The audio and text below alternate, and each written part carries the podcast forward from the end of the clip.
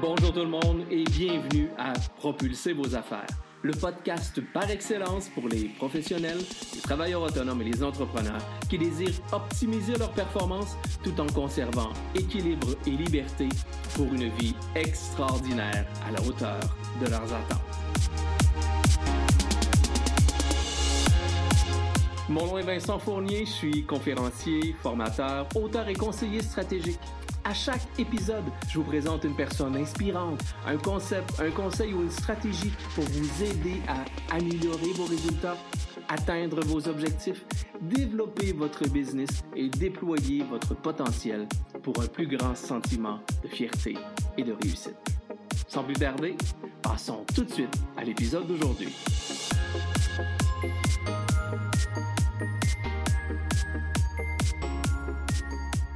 Cette semaine, on reçoit un homme au parcours fascinant tout autant qu'inspirant. Vous savez, on dit souvent que la vie est comme une montagne russe ou encore que l'entrepreneuriat, c'est pas un long fleuve tranquille. Mais vous allez voir que hmm, on en a encore une autre démonstration aujourd'hui. C'est un homme de cœur, un homme passionné, un homme déterminé et aussi un homme résilient.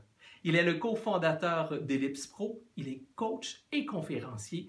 On reçoit aujourd'hui mon ami Jason Gagnon. Jason, comment ça va? Ça va très bien, Vincent. Merci pour l'invitation. Ben, merci d'être là. Merci de prendre le temps de venir te, te raconter de mon côté. Donc, c'est vraiment un privilège de t'avoir euh, avec nous. Je pense que les gens vont découvrir quelqu'un de, de très intéressant. Merci, c'est un privilège pour moi aussi. Et euh, par l'intro que tu as mentionné, je m'attendais que quelqu'un d'autre sorte euh, et qui vienne se joindre à nous, mais euh, Je vous le dis, mesdames et messieurs, c'est vraiment lui qui est là, je vous le confirme.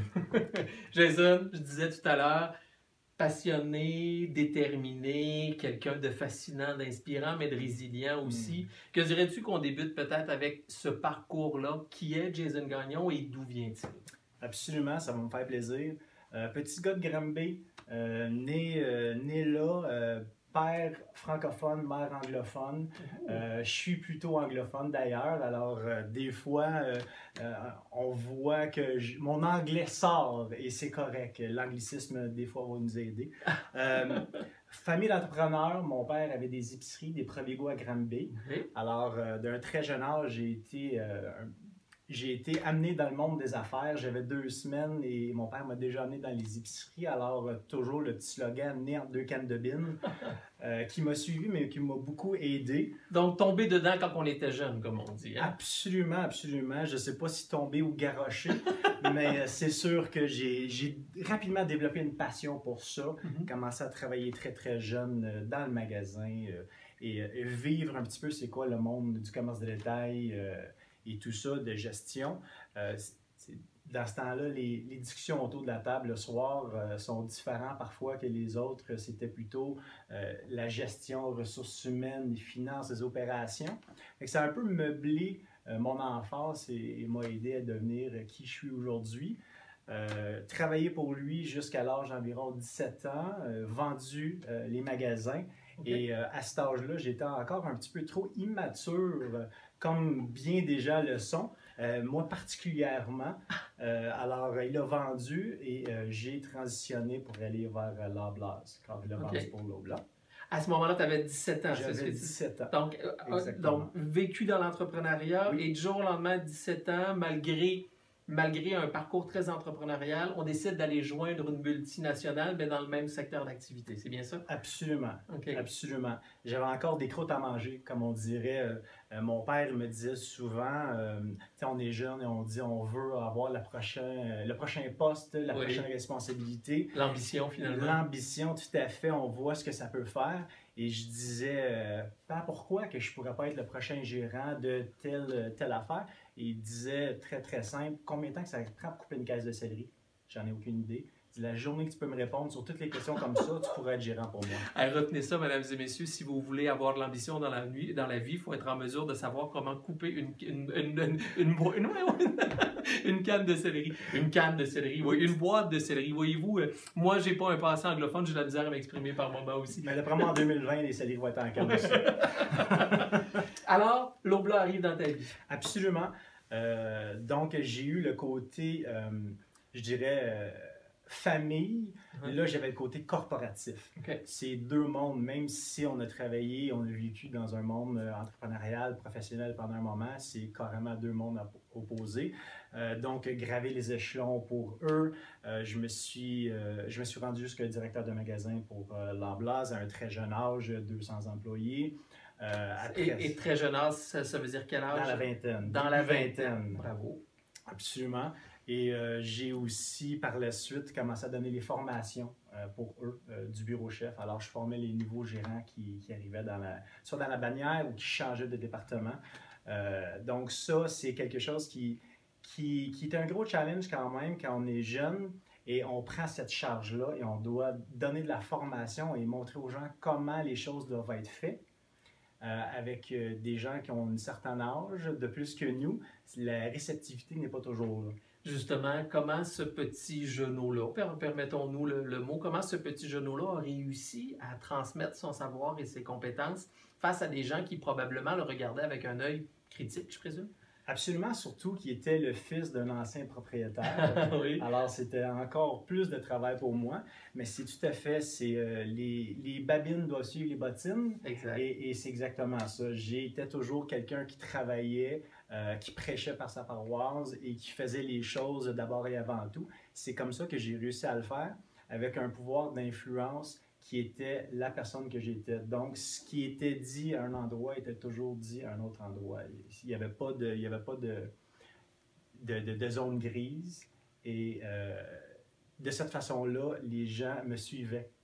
Qu'ils savaient toujours... Cette cohérence-là et cette authenticité-là amenait vraiment une, une crédibilité finalement. Tout à fait avec le travail. Il ne faut Ouais. pas oublier euh, beaucoup, beaucoup de travail, euh, mais quand on est toujours cohérent et on est toujours authentique, peu importe la situation, j'ai remarqué que les gens nous suivent. Ils ne font pas juste faire ce qu'on dit de faire, ils vont nous suivre et à tout moment.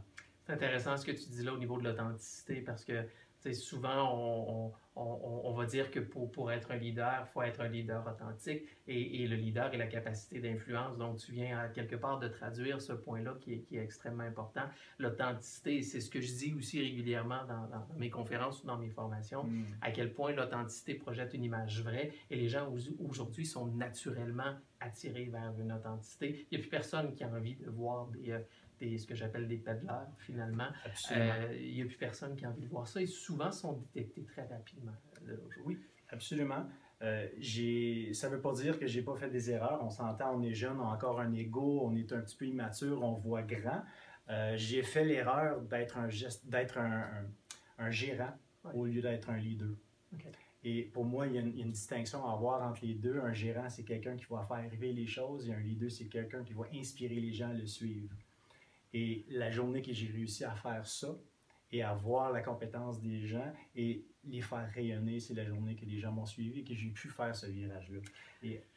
Très intéressant ce que tu dis là, puis je pense que les gens, euh, les gens qui nous écoutent probablement, ça vaut la peine de, de- répéter ce point-là que, pardon, que je, que je juge très important. Un, un- un gérant et un leader ou un gestionnaire et un leader. Donc un gestionnaire dit les choses pour qu'elles arrivent, tandis qu'un leader va inspirer les gens, va les faire rayonner pour que les choses arrivent. Donc on a vraiment une, une, une, une connexion qui est complètement différente et c'est un point très très important. Et on est beaucoup plus dans un air de leadership que dans un air de gestion ou de direction. Absolument. Je crois que ça prend les deux. Parce que sans les gestionnaires qui sont là pour faire arriver les choses, qui ne voient peut-être pas, peut-être pas nécessairement plus grand ou qui n'ont pas accès à ça, Oui. euh, c'est très important parce que les choses n'arriveraient pas sinon. Mais à travers de ça, on a besoin d'avoir un leader qui va élever euh, tout le monde. Et il y a eu la période d'entrepreneuriat familial, ensuite il y a eu la période de l'Obla. Absolument. La suite, euh, la suite de ta carrière ou de ta vie s'est faite de quelle façon? Oui, en fait, la suite de la carrière, c'est euh, particulier. Grandir dans cet environnement-là, à un moment donné, on se demande est-ce que c'est vraiment ça que j'ai envie de faire? Est-ce que ce qu'on a toujours connu, c'est ce qu'on a réellement envie de faire pour le reste de nos jours? C'était un grand questionnement pour moi à ce moment-là. Et euh, je vais, dans le fond, ce qui est arrivé, c'est que j'ai tout lâché euh, soudainement. Et, et je vais expliquer un petit peu l'autre parcours de vie que j'ai, qui est un parcours un petit peu personnel. Et je pense qu'on va pouvoir mélanger les deux. Euh, j'étais obèse quand j'étais jeune. Euh, je pesais 300 livres. Aujourd'hui, la plupart des gens ont de misère à me croire, Mhm. mais c'était réel. Peut-être du fait qu'on avait des épiceries. Je sais pas s'il y avait une connexion entre les deux. Ah, il peut peut-être avoir un lien avec l'alimentation, c'est certain. Euh, mais dû à ça, je me cherchais énormément. Euh, J'avais une espèce de personnage que, que les gens voyaient par mesure de protection. Et un jour, à un jeune âge, euh, encore une fois à 17 ans, donc euh, la vente des épiceries, un peu la connaissance de soi, je me suis regardé dans le miroir un jour où j'ai dit aujourd'hui, c'est la dernière journée que je veux être comme ça. Je me suis euh, levé le lendemain matin et pour 90 jours, j'ai mangé poulet et carottes. Et je suis allé courir tous les jours, j'ai perdu 100 livres. OK, pendant 90 jours Absolument. consécutifs, tu courais tous les jours et tu mangeais que du poulet et des carottes. Tout à fait. Trois fois par jour. J'avais aucune connaissance euh, à l'époque de, de tout ce qui est nutrition et entraînement et tout ça. Que je me suis dit, poulet, ça semble bien. Carottes, il y a des cannes de carottes. On parlait de cannes de céleri tantôt. Je- nous, c'était des cannes de carottes. Et euh, je suis allé avec ça et j'ai vu les résultats. euh, déterminés absolument parce que j'ai décidé ce jour-là que c'était la dernière journée que j'étais pour laisser le personnage rayonner au lieu de moi. Wow! Fait que ça, ce que ça a fait, c'est qu'à un moment donné, un petit peu plus tard, à la fin de mon parcours avec l'art Blase, euh, j'ai, je suis retourné euh, aux études pour euh, étudier en sciences sportives. OK. Parce que j'avais cette passion-là. Euh, j'ai étudié autant dans les magazines que des vidéos, tout ça, pour me, me refaire une connaissance, me refaire une- un, un corps, en fait. Mais j'ai vu ce que ça, ça va avoir comme influence sur moi et je voulais partager ça avec les autres. Alors, pour approfondir mes connaissances, je me suis dit, je vais l'étudier, je vais avoir toutes les connaissances et après ça, je vais le mettre en application. Fin de mon parcours chez Larbla, je suis devenu entraîneur privé.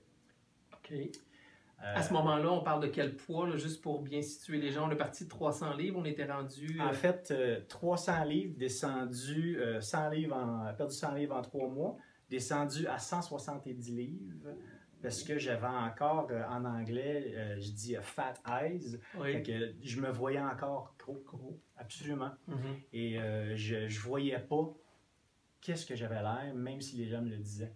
On, je dis toujours, on regarde avec nos propres lunettes et des fois, les verres, c'est comme des miroirs déformants. Tout à fait. Donc, ça nous amène peut-être pas nécessairement à voir véritablement ce que, ce que, ce que l'on est. Donc, c'est intéressant ce que, ce que tu dis là. Mm. Et à partir de là, par la suite, quand tu as commencé à étudier, j'imagine que, que le fat eye, c'est-à-dire le miroir des formats, c'est un peu euh, Absolument. euh, Ça, s'est produit un petit peu avant, euh, avec ce que je lisais et tout ça. Mais je me suis toujours donné le but de retourner au même poids musclé que j'ai eu quand je n'étais beaucoup moins musclé. Euh, je me suis rendu à 265 livres à un moment donné euh, avec euh, un très faible pourcentage de gras. prêt pour des compétitions. C'est ce que c'est ce que je voulais faire, même que j'ai eu des photoshoots et tout ça. C'était très particulier de partir de j'ai aucune confiance en moi à je suis en euh, en train de me faire prendre en photo pour inspirer des gens. On est loin de la canne de bine. On est loin de la canne de bine, mais euh, c'est des cannes de thon aussi. Ça Oui, aide c'est- énormément si on veut avoir un faible taux de, de de, gras. de gras, Ça, je, je peux, je peux vous le dire. J'en ai mangé, ça a donné qu'il était pas cher à l'épicerie. Exactement. Après, après le poulet et les, et les carottes, après le poulet et les carottes, les cannes de thon. C'est ça. Ceux et celles qui, qui sont dans le monde de l'entraînement vont reconnaître les cannes de thon. C'est Exact. ça. Canne de thon moutarde, même, petite, euh, si on veut rehausser un petit peu. Euh, fait que c'est ça. À, ce moment-là, j'ai, je suis redevenu un point où ce que moi j'étais un petit peu plus à l'aise. Je voulais plus euh, faire des compétitions et tout ça, mais je voulais vraiment aider les gens. Alors, je suis euh, devenu entraîneur personnel. J'ai travaillé euh, dans ce domaine-là pendant trois ans. Vraiment pour but de redonner le, pou- le pouvoir aux gens qui, que tout le monde a en, en dedans d'eux, en fait. Là. Euh, Et t'en es un bon exemple, finalement. Tu as repris ton pouvoir à partir du 300 livres, à partir de ce que tu as fait, tu t'es réapproprié ton pouvoir. Et à ce moment-là, ben, par expérience et par vécu, ben, tu t'es permis, je présume, de, de- de- et par toutes les études, tu t'es permis de- d'aider les gens à recouvrir leur propre pouvoir. Absolument, absolument. Pendant trois ans, j'ai réussi à accompagner euh, plus de 300 personnes euh, dans ce cheminement-là. J'avais toujours... euh, ma façon de fonctionner avec eux, c'était très simple. Euh, les gens qui s'assoyaient avec moi avant de signer le contrat, si- je disais toujours une chose, c'est que moi, je vais t'enseigner tout ce que vous avez besoin de savoir pour ne plus avoir besoin de moi. je vais vous donner tous les programmes et les programmes d'alimentaire. Par contre, si vous n'avez pas de résultats, c'est à cause de vous. Vous êtes responsable de ça. L'abus était très simple, prenez responsabilité. Ce que moi j'ai compris quand je me regardais dans le miroir, pour qui on est, puis où est-ce qu'on se situe, et faisons les choses pour atteindre nos buts. Alors les gens qui s'assoyaient avec moi, ils savaient exactement à quoi s'attendre, mais il n'y avait plus besoin de, gens après, parce qu'il y avait les connaissances et ils ont pris les responsabilités la responsabilisation. Vraiment, c'est probablement une clé importante au, succès de, à tous les niveaux. Pour moi, je trouve que c'est une clé qui, qui, vaut la peine de parler et c'est ce que tu viens de mentionner également. Trop souvent, on va délaisser notre pouvoir dans, la main, dans les mains des autres, tandis qu'on a notre propre pouvoir et notre propre responsabilité dans, dans, dans bien des actions qu'on a à faire. Mais, euh, Bravo, c'est un, un, un, un, parcours jusqu'à maintenant extrêmement intéressant, mais j'ai hâte d'entendre la suite. oui, bien merci. Euh, la suite, euh, c'est. Euh, c'est ça. On, vit des montagnes russes. Fait qu'autant qu'on a dit on reprend son pouvoir, mais parfois on a des petits démons qui existent encore, qui sont cachés et qui vont renaître à des moments un petit peu inattendus. le fait. J'ai eu un, passage avec ma mère quand j'étais jeune qui était plutôt difficile, qui m'a marqué jusqu'à il n'y a pas longtemps même, combiné avec le fait d'être obèse, euh, tout ce que j'ai vécu, quand on est obèse, quand on, a ce surplus de poids-là, malheureusement, la société n'est pas très euh, gentille à notre égard, euh, surtout quand on est jeune. On sait dans les cours d'école tout ce qui peut se dire. Alors, je traînais tout ça. Et malgré du fait que j'avais accompli des choses, malgré le fait que j'avais repris un petit peu mon pouvoir et que j'avais aidé des gens à reprendre de l'heure, je vivais avec la dépression une, forte dépression, euh, je dirais même, que peu de gens voyaient, mais qui était euh, très existant. Euh, et puis ça, ça a mené à, une débandade, honnêtement, dans ma vie, au point où ce que je, me suis arrangé pour tout perdre. Et c'est... Et je suis devenu itinérant. à 28 ans que aujourd'hui, j'ai 37 ans. Euh, c'est quelque chose que je pensais jamais vivre. C'est quelque chose qui, est arrivé parce que ça devait arriver. Mais je peux te dire qu'au moment que cette situation-là s'est produite, je comprenais pas pourquoi. Pourquoi tu t'es retrouvé là? Absolument. Parce que tu disais précédemment, mais premièrement, merci de t'ouvrir comme ça, partager ça avec nous. on le voit, on, le constate que c'est pas euh, c'est pas simple. Euh, merci, c'est vraiment un privilège que, que tu nous fais aujourd'hui. Mais tu disais tout à l'heure, j'ai fait, j'ai fait, t'as pas dit le choix, mais à quelque part, tu as dit, je me suis arrangé pour me retrouver là. Puis en même temps, tu viens de dire, je ne sais pas pourquoi je me suis rendu là. Est-ce qu'aujourd'hui, avec un recul, tu es capable d'analyser ça ou pour toi, ça demeure encore nébuleux, ce passage-là? Euh, en fait, je me suis arrangé, mon subconscient a arrangé que je me rende là. Euh, c'est quelque chose qui devait arriver parce que le chemin que j'avais entrepris menait dans le mur. Euh, consciemment, j'étais pas conscient de pourquoi ça m'arrivait. Je me disais, comme souvent les gens vont se dire, pourquoi moi? Uh-huh. Pourquoi encore? Euh, je mérite pas ça. Tout ce qu'on peut se dire, je les avais, ces pensées-là. Les pensées étaient là, et je les choisissais, comme qu'on fait toujours. Mais les pensées ne nous appartiennent pas, c'est des pensées qui sont là simplement. Mais quand on, en tout cas pour moi, pour ma part, j'étais dans quelque chose qui faisait en sorte que je me, je m'accrochais après le négatif. Et je vivais de façon euh, victime parce que je trouvais que j'avais vécu des choses euh, qui m'ont mené vraiment dans un, passage peu intéressant, très mouvementé, euh, très rebelle, qui a mené au point où ce que la vie et, une partie de moi définitivement, que je pourrais dire mon subconscient, s'est arrangé que on laisse tout aller. Et, et, vraiment de tout laisser aller parce que je me suis retrouvé dans la même ville que euh, mon père était, qui est quand même à l'aise financièrement, euh, avec des amis et tout, euh, dans une boîte de carton l'hiver à moins 30. mais c'est un choix que j'ai fait.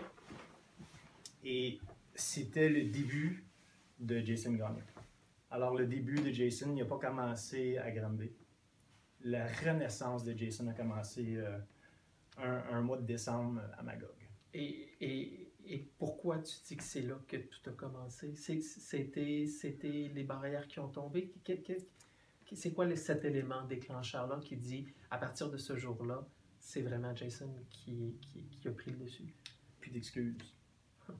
Plus d'excuses de rien. Tu sais, euh, on, on peut s'accrocher après beaucoup de choses, mais à un moment donné, euh, pour moi, en tout cas, j'ai été face à une situation que j'avais plus d'excuses.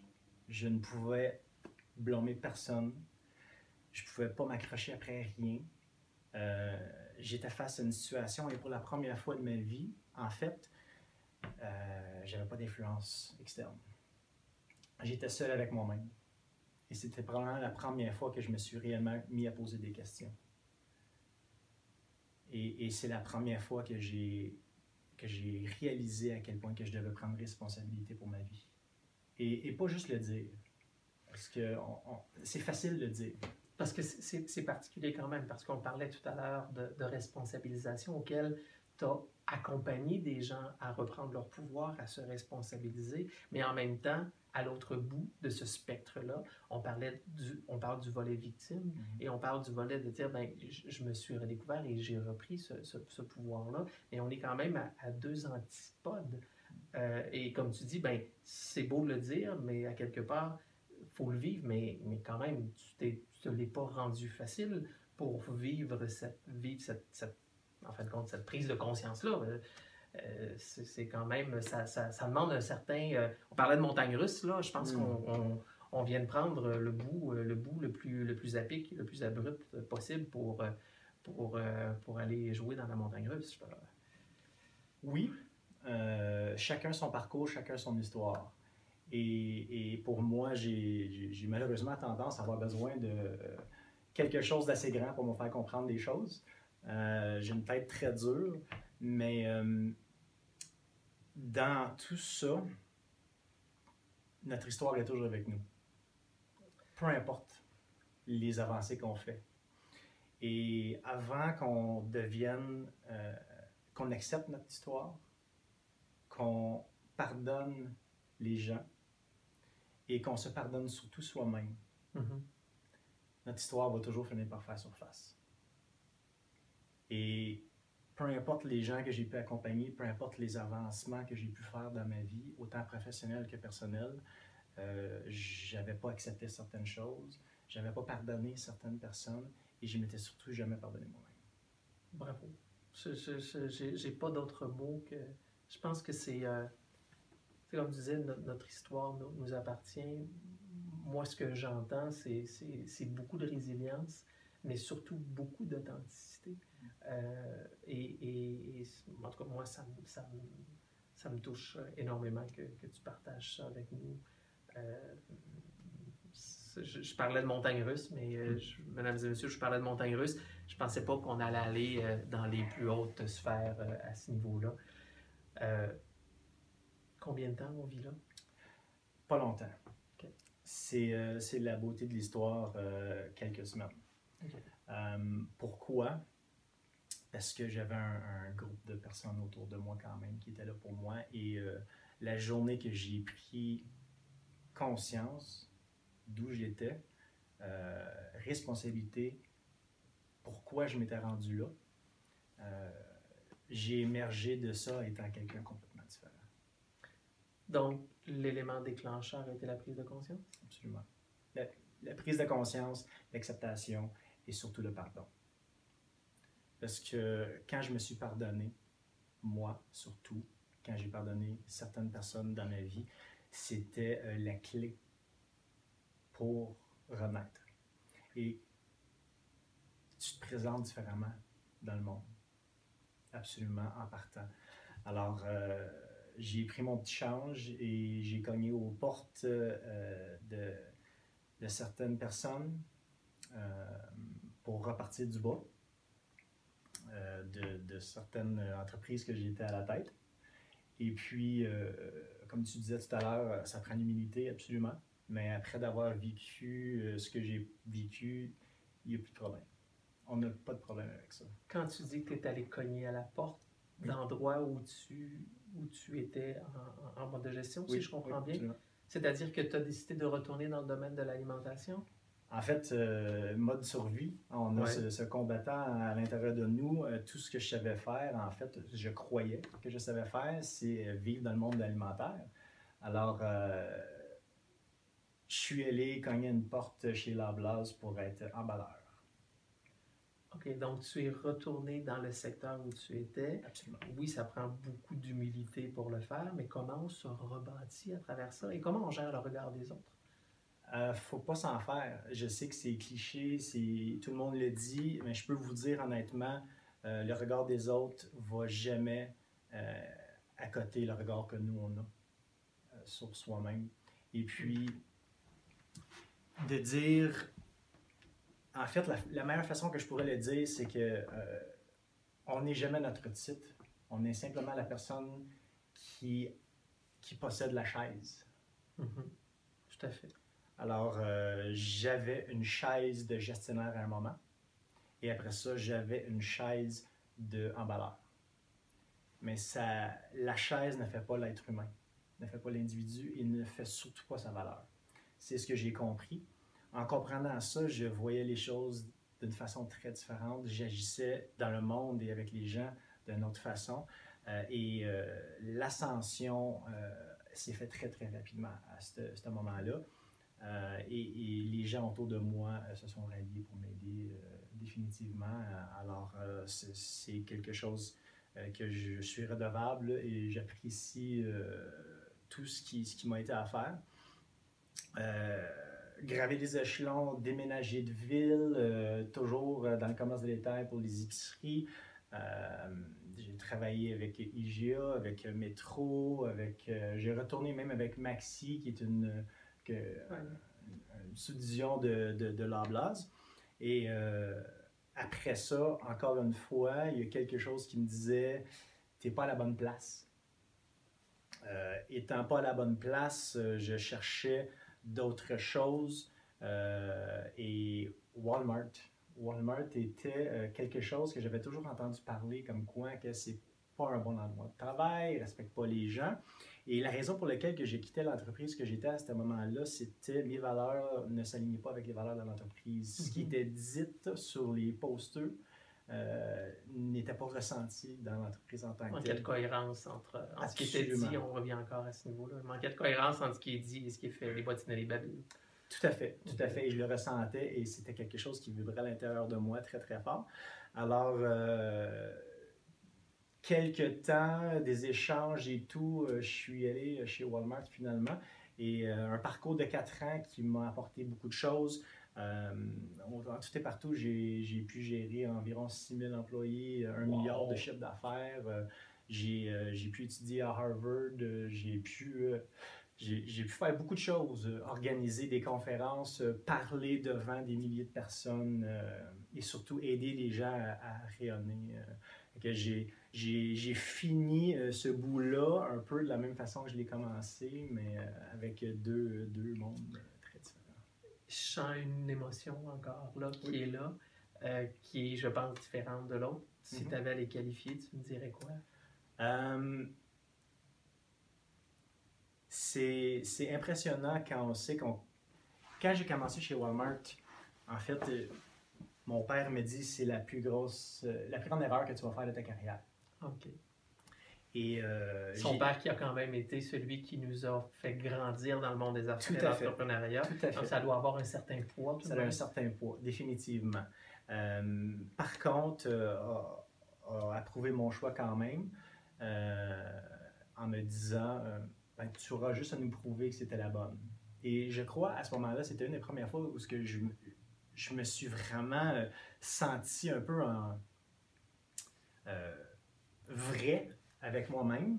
Et j'ai dit non, j'ai pas besoin de prouver à personne, à part moi-même, que c'est la bonne décision mais je sais que c'est une transition.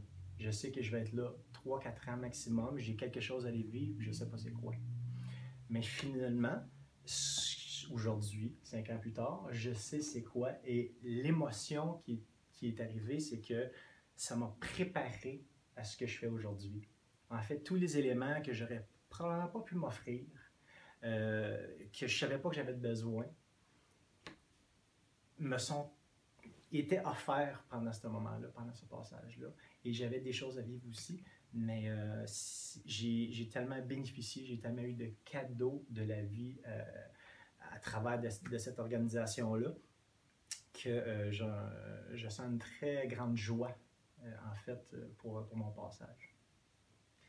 Et depuis combien de temps maintenant que Walmart ne fait plus partie de ta vie? Ça fait depuis janvier cette année je disais qu'il m'avait préparé à certaines choses. Le fait de. C'est drôle, en fait. Là. Tout le monde. La plupart des gens, quand ils parlent de Walmart, ils vont dire euh, Fais-tu la toune le matin, la petite chanson Et oui, on l'a fait. Tout le monde la connaît.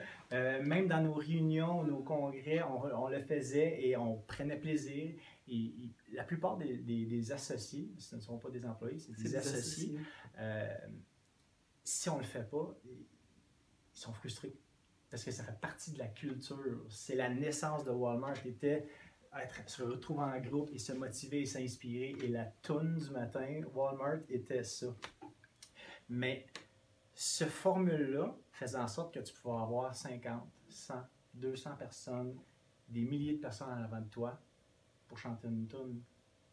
Mais ça nous expose à quelque chose qui est nécessaire aujourd'hui, puis c'est de pouvoir parler en public c'est de pouvoir se laisser rayonner dans quelque chose qui est plus grand que nous, que souvent on a peur. Je me souviens à l'école, quand j'étais jeune, tu me parlais d'exposé oral.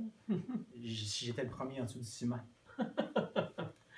Et tu te trouves face à tous les jours que tu rentres travailler, tu dois parler avec, cette gang-là. Tu dois faire oui la tonne du matin, mais tu dois inspirer continuellement des centaines de personnes. Fait que ça, ça, fait un beau passage, un bel apprentissage euh, pour moi. Donc, depuis janvier, tu as démarré ta propre business. Tout à fait. Donc, comme on disait euh, d'entrée de jeu, quand je te présentais, on parlait de coach, de conférencier et de cofondateur d'Ellipse Pro. Tout à fait.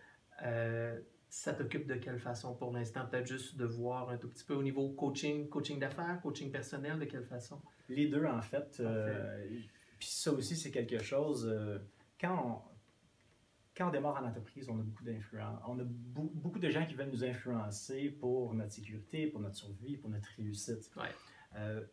20 euh, ans au niveau de la gestion, pour tout le monde et moi-même, le choix logique donne des, des coachings ou des consultations de gestion, de leadership. Euh, en fait, ce qu'on n'a pas parlé, c'est une chose en fait qui, qui m'a sauvé la vie, honnêtement. Euh, quand j'étais dans mon plus creux, si j'ai écouté une vidéo de Tony Robbins. OK. Euh, je ne sais pas pourquoi je suis tombé dessus. Euh, ça a donné comme ça et c'était Tony Robbins qui donnait son TED Talk. Et c'est la première fois que j'avais vu ce coach-là. OK. C'est cet homme-là qui est reconnu à travers le monde. Tout à fait. Et la façon qu'il avait parlé et les choses qu'il avait dit, euh, c'était juste un déclencheur qu'il y a une possibilité, il y a quelque chose, connaissance de soi et tout ça, le développement personnel, et ça a allumé une flamme incroyable qui a fait que j'ai passé les dix dernières années de ma vie dans le développement personnel, à me certifier en tant que coach, à, lire un livre par semaine minimum, à, aller à des congrès, à échanger dans ce domaine-là, qui m'a aidé dans mon parcours de gestionnaire. Mm-hmm. Euh, énormément. Euh, je, crois euh, que j'avais plus d'employés qui venaient me voir pour des conseils et des consultations que pour savoir ce qui devait être fait le jour. C'est particulier. Donc, en d'autres mots, le rôle de coach d'aujourd'hui est tout simplement une continuité du processus enclenché à titre de gestionnaire? Définitivement, mm-hmm. définitivement. Et quand j'ai démarré en janvier, j'ai décidé de faire le saut c'était plutôt au niveau des affaires, mais il y avait toujours quelque chose à l'intérieur de moi qui disait n'oublie pas ton côté personnel, mm-hmm. n'oublie pas tout ce que tu es, au lieu de faire ce que tu crois ou ce que tout le monde croit que tu devrais faire, mm. parce qu'on est encore dans une société qu'on parle de développement personnel, on parle de spiritualité, on parle de certaines choses, que c'est encore un, peu... Euh, Il y a encore des tabous. Encore des tabous et des craintes autour, euh, autour de tout ça. Tout à fait. effectivement. Tout à fait. fait que d'avoir des discussions avec des gens, d'avoir des consultations, de, de, de, de, vivre un petit peu dans ce domaine-là, de baigner dedans, m'a permis vraiment de voir que qui je suis et ce qui devrait être euh, mis à l'avant-plan et non ce que j'étais ou ce que j'ai fait. Et, et qui je suis, je vais dire en anglais, c'est heart set, mindset, soul set, health set. Et j'ai pas trouvé encore un moyen de le dire en français. C'est pas aussi sexy. Euh, je vais travailler là-dessus. Mais en fait, c'est tous les éléments de ma vie qui sont importants pour moi, qui m'ont aidé à devenir l'homme que je suis aujourd'hui, euh, qui, qui sont ma force, en fait, une de mes forces. Alors aujourd'hui, c'est que tu sois un, que tu, veux juste de l'aide au niveau personnel, que tu sois un entrepreneur, que tu sois un CEO, que tu sois un gestionnaire, il faut commencer avec l'être humain. Et je crois que mon parcours, autant professionnel que personnel, le démontre bien. C'est que si on n'est pas bien, peu importe ce qu'on accomplit, peu importe ce qu'on fait, puis peu importe ce qu'on cherche, on va finir par être vide. Mm-hmm. Et en fait, ça, ça me permet de dire pourquoi j'ai arrêté, euh, j'ai décidé de quitter le monde du commerce de détail. C'est que moi-même, personnellement, j'ai atteint un niveau que je croyais toujours vouloir et quand je me suis rendu là, je me sentais vide. Parce que j'avais j'avais pas l'impression d'aider les gens de la façon dont je savais que je pouvais le faire. Avec un message, avec un parcours, avec quelque chose. Alors pour moi, c'était très simple. Je devais absolument être dans le monde privé et faire quelque chose que me passionnait. Et honnêtement, le 10 ans dans le développement personnel, a, vraiment euh, meublé qui je suis aujourd'hui. Alors, euh, c'est ça. Alors, des consultations, des coachings, euh, oui, professionnels, par contre, on commence avec l'individu. Et quand on est en mesure d'aider les gens à donner la meilleure version de soi-même, à ce moment-là, tout le reste devient beaucoup plus simple. Pas facile, mais devient simple c'est un défi de, pour un entrepreneur ou un professionnel encore, ou même un travailleur autonome, d'être capable de dissocier l'individu de l'entreprise, ou ça, demeure. Mais pourtant, on, se doit de le faire et on doit, comme tu dis, je pense, euh, débuter, débuter par l'humain, parce que l'humain est derrière toute entreprise, est derrière tout travailleur autonome, et derrière tout professionnel. Mais effectivement, juste déjà la prise de conscience de ça est, un point important et tu l'as amené d'une façon, euh, d'une façon remarquable. Euh, Est-ce que maintenant, dans cette nouvelle carrière, avec un parcours aussi riche, parce que malgré les, malgré les périodes plus noires, je pense qu'il y a une richesse incroyable qui se traduit à travers ton parcours. En tout cas, pour moi, il est extrêmement inspirant et je suis convaincu que pour les gens également, il est extrêmement inspirant. Est-ce qu'aujourd'hui, lorsqu'on regarde dans le rétroviseur, on referait le même parcours? Absolument. Absolument, et c'est une question qui m'est posée à chaque fois que, que je, je m'ouvre et je, je, décide de partager. Euh, que j'ai fait de plus en plus, honnêtement. Euh, je changerai absolument rien. Je, crois que tu le dis de la meilleure façon que je pourrais le dire. C'est ce que j'ai vécu m'a apporté une richesse mm-hmm. qui ne s'achète pas. Tout à fait. Et, cette richesse-là euh, va être avec moi pour toujours. Et, et, toujours ce qui conduit tout ce que je fais, toutes les décisions que je prends et la façon que je décide de contribuer dans le monde aujourd'hui. Donc, ce que tu es en train de dire, c'est que finalement, cette, richesse-là, c'est tel. Tu disais tout à l'heure, chaque personne a son histoire qui lui appartient.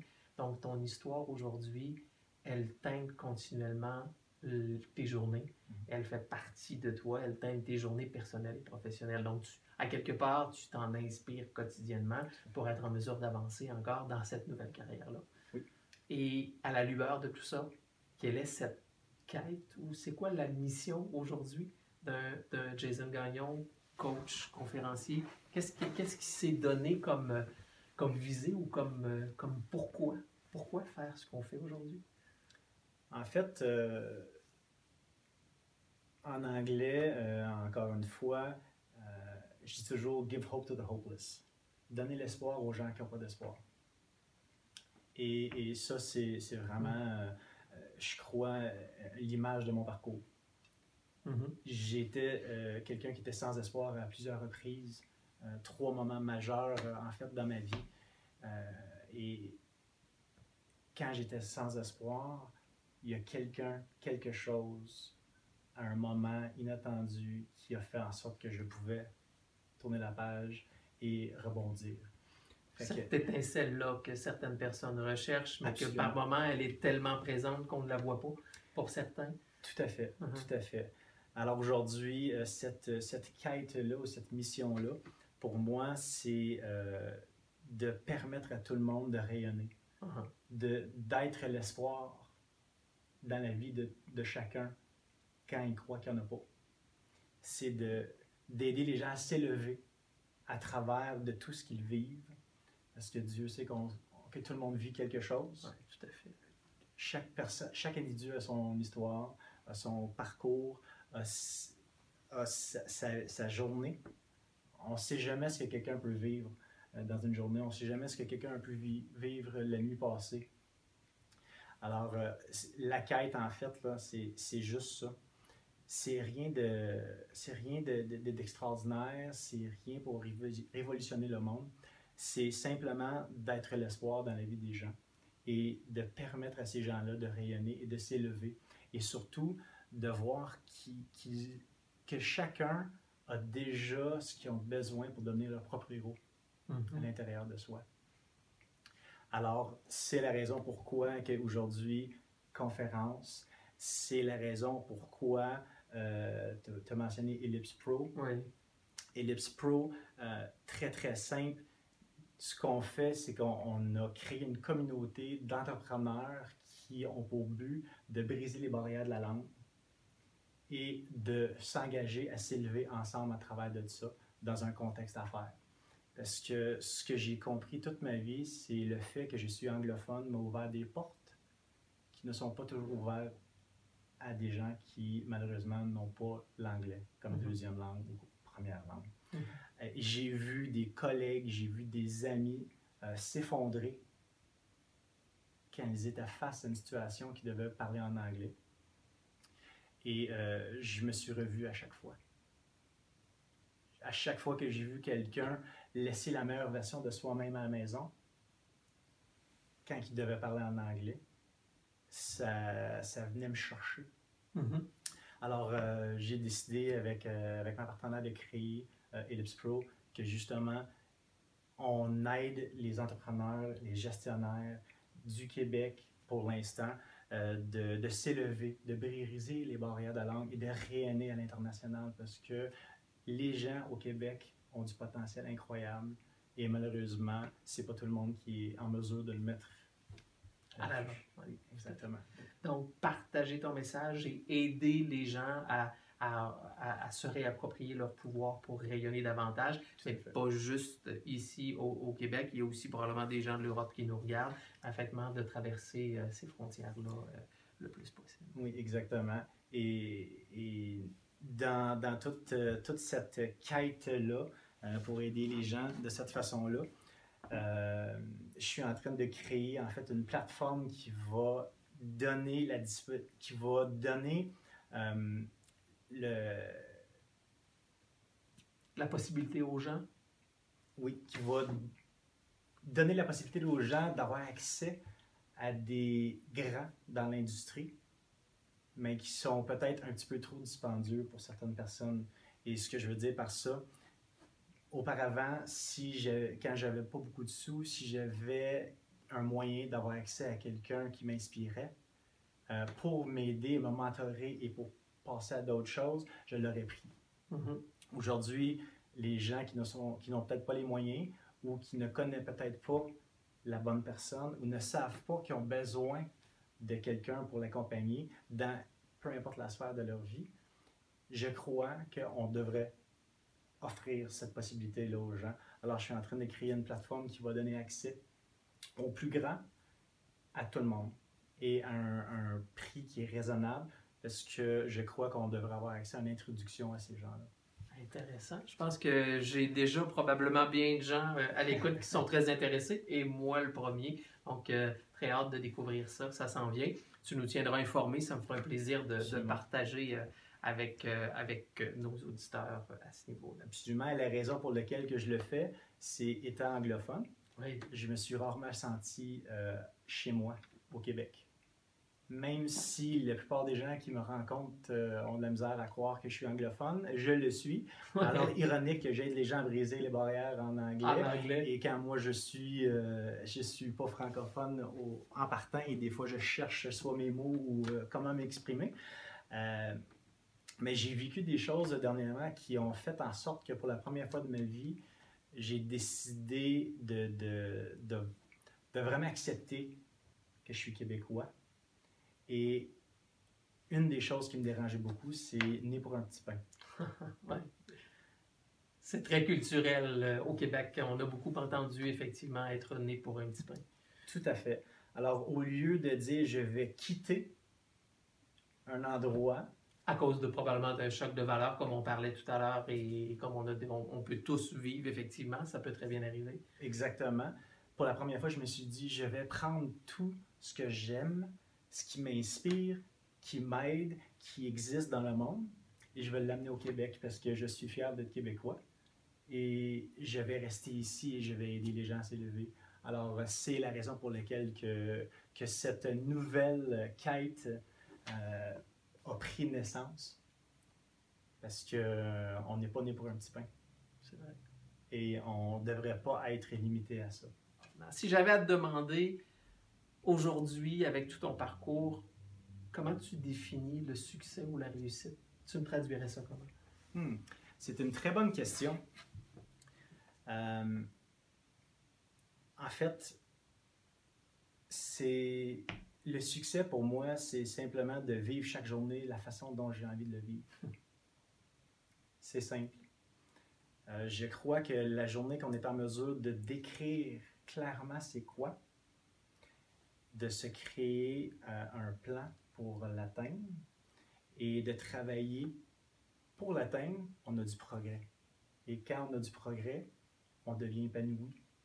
Parce que la quête ne devrait pas être la destination. Tout à fait. La quête devrait toujours être le voyage. Mm-hmm. Alors pour moi, le succès, c'est le voyage. C'est beau. Intéressant. C'est la première fois qu'on me fait l'analogie, mais je la trouve je, je, vais la garder, euh, je vais la garder à quelque part. Je la trouve euh, extraordinaire. Quel regard tu portes aujourd'hui sur le monde des affaires? Quel est pour toi cet environnement des affaires-là? Parce que, bon, on est conscient que le monde des affaires a changé. Euh, l'arrivée d'Internet est venue, est venue modifier bien, bien des choses sur notre façon de consommer ou notre façon de s'instruire ou de s'informer. Euh, ça a des répercussions énormes sur le monde des affaires. Mm-hmm. Je suis convaincu que euh, les auditeurs ont, eu aussi euh, un paquet d'exemples d'être conscients que le monde des affaires a vécu une certaine transformation, quoique il reste certains fondamentaux, c'est certain. mais c'est quoi le regard que tu poses sur, sur les affaires aujourd'hui? En fait, je dirais deux choses. Un, tu parles un petit peu du virage numérique. je crois que si on n'est pas en mesure de voir ce qu'on est aujourd'hui, et de voir où ce que ça s'en va et embarquer dans, dans ce voyage-là, cette évolution-là maintenant, euh, ça risque d'être très, très difficile. J'ai assisté à une conférence la semaine dernière qui, qui disait euh, pour l'action de grâce, il y avait seulement que 2, 2 des gens de la foule qui avaient mis à jour les heures d'ouverture sur Google c'est quelque chose qu'on ne pensait pas auparavant. Mais aujourd'hui, tout le monde prend son téléphone et est-ce que le magasin est ouvert? Ils vont regarder les heures d'ouverture. C'est quelque chose de, très, très simple, mais qui a un impact majeur. C'est aujourd'hui tout ce qui est Internet est, devenu euh, la voie communicationnelle numéro un dans de la relation entre le consommateur et, et, les entreprises. Et, à tort ou à raison, on, le néglige ou, au contraire, on lui donne peut-être trop d'attention parce qu'il faut quand même pas, on parlait tout à l'heure d'humain, il ne faut pas oublier cet humain-là derrière. Je pense qu'il y a un équilibre à faire, mais immanquablement, il y a un virage qui a été entrepris et si on ne prend pas ce virage-là, malheureusement, on risque de manquer, manquer le bateau. Tout à fait. Et, je l'ai vécu à plusieurs reprises, comme bien des gens l'ont vécu définitivement, c'est avec l'arrivée euh, de l'intelligence artificielle, avec l'arrivée euh, de une, caisse euh, qui automatique. automatique. On, perd des jobs. Ouais. Je, l'ai souvent entendu. Exact. Mais en fait, ce qui arrive et ce qu'on oublie souvent, c'est l'automatisation des choses permet à l'être humain d'offrir le service qu'on n'a on peut-être pas les moyens d'offrir présentement. Et l'innovation, c'est pas un produit. L'innovation, c'est un être humain. Mm-hmm. C'est l'être humain qui crée l'innovation et l'évolution des choses. Alors, si on, est en mesure de le regarder de cette façon-là, notre relation change complètement. Moi, j'ai toujours dit que l'innovation part de soi. L'innovation, c'est une revalorisation du passé. On a juste à, regarder tout, tout, tout, enfin, tout ce qui nous entoure et on se rend compte que ben, le commerce en ligne aujourd'hui, ben, si on recule plusieurs années en arrière, euh, bon, ça va trahir mon âge, mais à quelque part, on avait le catalogue Sears ici au Québec, où encore une fois, moi je me souviens très bien quand j'étais tout petit, distribution aux consommateurs où on se rendait euh, au, au, magasin et il y avait un comptoir et on rentrait notre code. À quelque part, c'est un peu le même principe, mais c'est tout simplement qu'il a été revalorisé et qu'il y a une plateforme communicationnelle qui est complètement différente. Mais, mais pour moi, c'est de l'innovation, mais on, ne part pas de zéro, on ne parle pas nécessairement d'invention. Donc, il y, a, il, y a, beaucoup de choses au niveau affaires qu'on on doit s'adapter parce que pour moi, la seule chose qui, euh, la seule chose qui est, qui est, qui est vraiment stagnant ou standard, c'est le changement. Mhm. Le changement sera toujours présent et je pense qu'à quelque part, il faut s'y adapter. Tout à fait. si on prend l'exemple de Blockbuster, Blockbuster était le titan auparavant et Blockbuster a eu la chance d'acheter Netflix pour 50 millions. Aujourd'hui, Blockbuster n'existe pas et Netflix 2 milliards. C'est ça. C'est vraiment un exemple en lien avec ce que tu dis mm-hmm. euh, qui est important. Alors, je crois qu'il faut, faut faire partie de ce virage-là. Tout à fait. Il ne faut pas nier que le virage est en train d'arriver. Il faut absolument être conscient. Et si nous, on n'a pas les connaissances, euh, il y a des gens qui sont là et qui sont disponibles et accessibles pour le faire. Et je crois absolument qu'on doit faire partie de ce virage-là. Deuxième chose que je dirais, c'est de ne pas vivre pour les week-ends. et ça, on l'entend souvent. Hein? Absolument. Et, ça, ça sort de 20 ans de gestion euh, de carrière et, puis euh, le, virage que j'ai fait moi-même. Euh, trop souvent, on a des discussions avec des gens et les gens arrêtent de vivre le lundi matin pour commencer à vivre le vendredi soir faut bien comprendre que ce qu'on est en train de dire, c'est pas que les week-ends sont pas intéressants puis qu'il faut pas avoir de week-end. Au contraire, c'est complètement l'inverse qu'on est en train de dire à quelque part. C'est tout simplement de faire en sorte, si je comprends bien ce que tu dis, c'est de faire en sorte que euh, les week-ends soient intéressants, mais que les cinq jours où on est au boulot, eux aussi, soient vraiment intéressants et qui nous permettent d'exploiter notre propre potentiel. C'est, je présume que c'est le point que, que, tu vas amener. Tout à fait. Alors, à la base de ça, est-ce que j'ai choisi la carrière que j'ai maintenant parce que j'en avais envie? Parce que je devais faire des sous? Parce que j'étais euh, forcé de le faire? Ou parce que c'était l'intérêt de quelqu'un d'autre? Ces questions-là font en sorte que on, souvent, malheureusement, on attend le week-end pour vivre ou les vacances ou euh, la retraite. Euh, fait pour moi, ça, c'est quelque chose que peu importe le niveau qu'on a, je crois qu'on devrait se poser cette question-là. Ça revient, je trouve, qu'il que, y a un lien qui, qui m'apparaît évident, c'est que tu revenais tout à l'heure à dire, moi, je me suis retrouvé, je me suis retrouvé moi. Il a fallu que, que je me retrouve sur une boîte de carton mm. pour connaître qui est véritablement Jason Gagnon. Euh, je suis pas en train de dire à tout le monde qu'il faut, euh, qu'il faut se rendre là, mais quelque part, je pense de prendre le temps de s'écouter et de savoir qui on est et qu'est-ce qu'on veut est probablement un outil intéressant pour nous permettre de faire en sorte que nos semaines soient plus intéressantes. Définitivement, vous n'avez pas besoin de vivre ça. Prenez mon exemple et, partez avec ça. Euh, mais ce que je peux dire, c'est est-ce qu'on a envie de faire ce qu'on est en train de faire aujourd'hui? comme Steve Jobs le dit. Et si pendant 30 jours, la réponse est non, faites un changement. Ça ne veut pas dire quitter votre emploi, quitter votre partenaire de vie, ça ne veut pas dire ça. Mais ce que ça veut dire, c'est questionnez-vous à savoir quelle façon que j'ai envie de vivre la prochaine journée que je vais vivre. À ce moment-là, on est en mesure de faire des, choix qui sont différents. On est en mesure d'avancer d'un pas. Euh, au niveau de l'entreprise, ce que je dirais, c'est créer une culture et un environnement que les gens ont envie de rentrer travailler tous les jours. Que les lundis, que les lundis, ça soit quelque chose que tout le monde a hâte. On a hâte d'aller travailler le lundi matin. On a hâte de raconter notre fin de semaine. On a hâte de revoir nos collègues de travail. On a hâte de contribuer à quelque chose de plus grand que la tâche qu'on est en train de faire. Et, ça, pour moi, c'est encore une fois être un leader et non un gestionnaire. C'est d'être à l'avant-plan de notre culture. C'est que les bottines suivent les babines en tout temps. Et que ce qu'on a envie de voir dans le monde, on le fait à la base de cette façon-là, on arrête de vivre pour les week-ends. Arrêter de se demander ce que les autres peuvent faire pour nous et se demander ce que nous, on peut faire pour les autres. Tout à fait. C'est euh, euh, Lincoln, je crois, qui avait euh, mentionné une phrase comme celle-ci. Je résumerai tout ce que tu viens de dire là en, dernier point comme étant de, de, prendre conscience de notre contribution, de notre plaisir. Parce que ça, ça faire en sorte que le, que, le plaisir fasse partie de notre vie au quotidien et que notre potentiel soit exploité au quotidien. Tout à fait, c'est bien dit. Euh, je crois juste que l'entrepreneur, le gestionnaire doit faire en sorte que tout le monde rayonne, s'élève. Et je crois que l'être humain doit avoir une plateforme pour rayonner, tout simplement. Et dans notre vie personnelle, je crois qu'on devrait être à la base de ça, on devrait le créer. Et on devrait avoir des entreprises qui le font pour donc, en terminant, si tu avais à nous donner deux ou trois conseils pour faire en sorte que cet humain-là que nous sommes rayonne, soit personnellement ou professionnellement, qu'est-ce que tu nous dirais? Qu'est-ce, que, qu'est-ce qu'on devrait, quels sont ces deux ou trois ingrédients-là qui devraient faire partie maintenant de notre vie?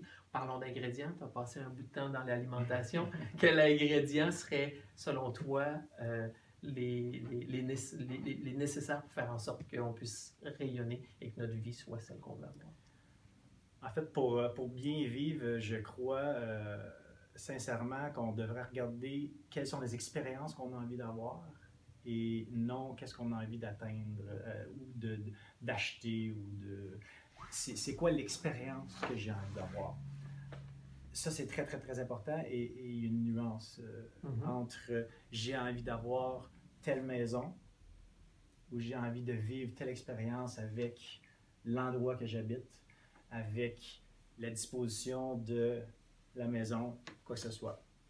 Euh, j'ai envie d'avoir une copine. C'est quoi l'expérience que tu as envie de vivre avec cette personne-là?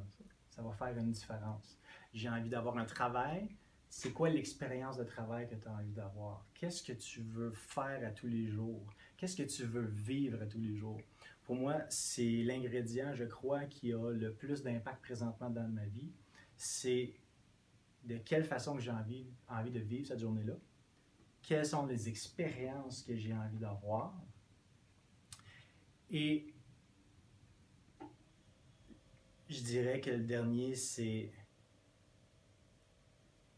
probablement le plus dur dans tout ça, c'est qui suis-je et est-ce que je suis aligné avec ça?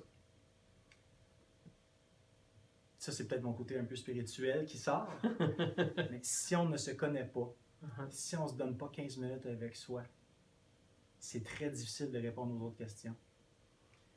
Que, que tu sois un entrepreneur, que tu sois un étudiant, peu importe ton bagage, peu importe ton expérience, peu importe ce que tu vis présentement, on doit absolument se donner du temps avec soi-même ce que je, je, dis régulièrement et que je partage dans mes formations, dans mes conférences, ce que je dis toujours, c'est revenir à nos fondamentaux. Qui sommes-nous fondamentalement? Parce que c'est notre solage. Et ce solage-là, s'il n'est pas sec ou il n'est pas bâti, on sera incapable de bâtir une résidence dessus. On sera incapable de se propulser. Donc, le point que tu viens de mentionner. Et on sera incapable de vivre des expériences qu'on a envie de vivre. Mhm, mhm. Donc, pour moi, ça, c'est vraiment, c'est vraiment un point que, que je partage totalement avec toi. La connaissance de soi. Donc, tu as dit, un, la connaissance de soi. Deux, quelles sont les expériences que je veux vivre. Oui. Et trois, tu disais, comment je veux les vivre finalement. De quelle façon quelle j'ai envie de vivre chaque journée de ma vie. Et, et ce que je dirais aussi, juste pour, pour terminer, euh, la connaissance de soi, même si on passe 15 minutes avec nous, il faut sortir du robot Oui. pour pouvoir vraiment avoir une discussion avec l'enfant intérieur qu'on est. Jason Gagnon, ce fut un, immense plaisir. Je suis convaincu que les gens euh, également qui nous ont écoutés ont, ont été euh, touchés, inspirés par, par toi. Je me permets juste de répéter les trois clés parce que je pense qu'elles sont importantes. Un, bien se connaître, donc revenir à nos fondamentaux, comme, comme je mentionnais. Deuxièmement, qu'est-ce qu'on a envie de vivre? Pas qu'est-ce qu'on a envie d'avoir, qu'est-ce qu'on a envie de vivre à ce niveau-là? Et comment j'ai envie de vivre ma prochaine journée? Qu'est-ce que j'ai envie de faire pour que cette journée-là soit à la hauteur de ce que moi j'ai envie de vivre comme expérience? Trois points importants qui nous touchent individuellement, personnellement, mais qui également au niveau professionnel se transposent de façon euh, très très simple à ce niveau-là. C'était les trois clés de Jason Gagnon, en plus de tout son parcours. Comment, si on veut te, te parler, te rejoindre, comment on te rejoint où? Médias sociaux, site internet, on te rejoint de quelle façon? Site internet euh, www.jasongagnon.me. Point mi. Point me, je trouvais que c'était bien vu que c'est un, un parcours professionnel et Ouais. personnel. Ouais, j'adore. Alors, euh, J'adore ça. Donc, jasongagnon.me. Ensuite, Tout réseaux sociaux de prédilection, LinkedIn, LinkedIn. LinkedIn, Jason Gagnon, tout simplement. Et euh, Ellipse Pro, alors euh, ellipsepro.ca. Et, et puis la, la troisième viendra sous peu. Et Ouais. définitivement que on va te laisser savoir. De toute façon, on va tout laisser les informations au bas de, de, de, de cet entretien si vous voulez avoir les informations. Jason, encore une fois, mon ami, merci infiniment de ta grande générosité, de ton ouverture, de ton humilité euh, et de ton authenticité d'avoir partagé tout ce parcours avec nous. Encore une fois, je pense que tu as fait du bien et tu as inspiré bien des gens. Donc, au grand plaisir de se revoir. Et vous, à la maison, euh, ou peu importe où vous êtes, vous êtes peut-être dans votre voiture ou vous êtes peut-être euh, tout simplement euh, au bureau, je vous dis tout simplement à une prochaine épisode de Propulser vos affaires. Voilà, c'est déjà tout pour aujourd'hui. Merci de votre écoute et j'espère sincèrement que vous y avez trouvé de la valeur. Si c'est le cas, je vous invite à partager cet épisode sur les réseaux sociaux de votre choix et à me laisser un commentaire. C'est toujours un grand plaisir de vous lire. Pour mieux me connaître et en savoir davantage sur mes services, je vous invite à visiter mon site internet à vincentfournier.ca ou encore venez me rejoindre sur mes différents médias sociaux Facebook, Instagram, YouTube, Twitter ou encore LinkedIn. En terminant, n'oubliez pas de vous abonner au podcast afin de ne rien manquer des prochains épisodes. À nouveau, merci et je vous dis ciao et à très bientôt.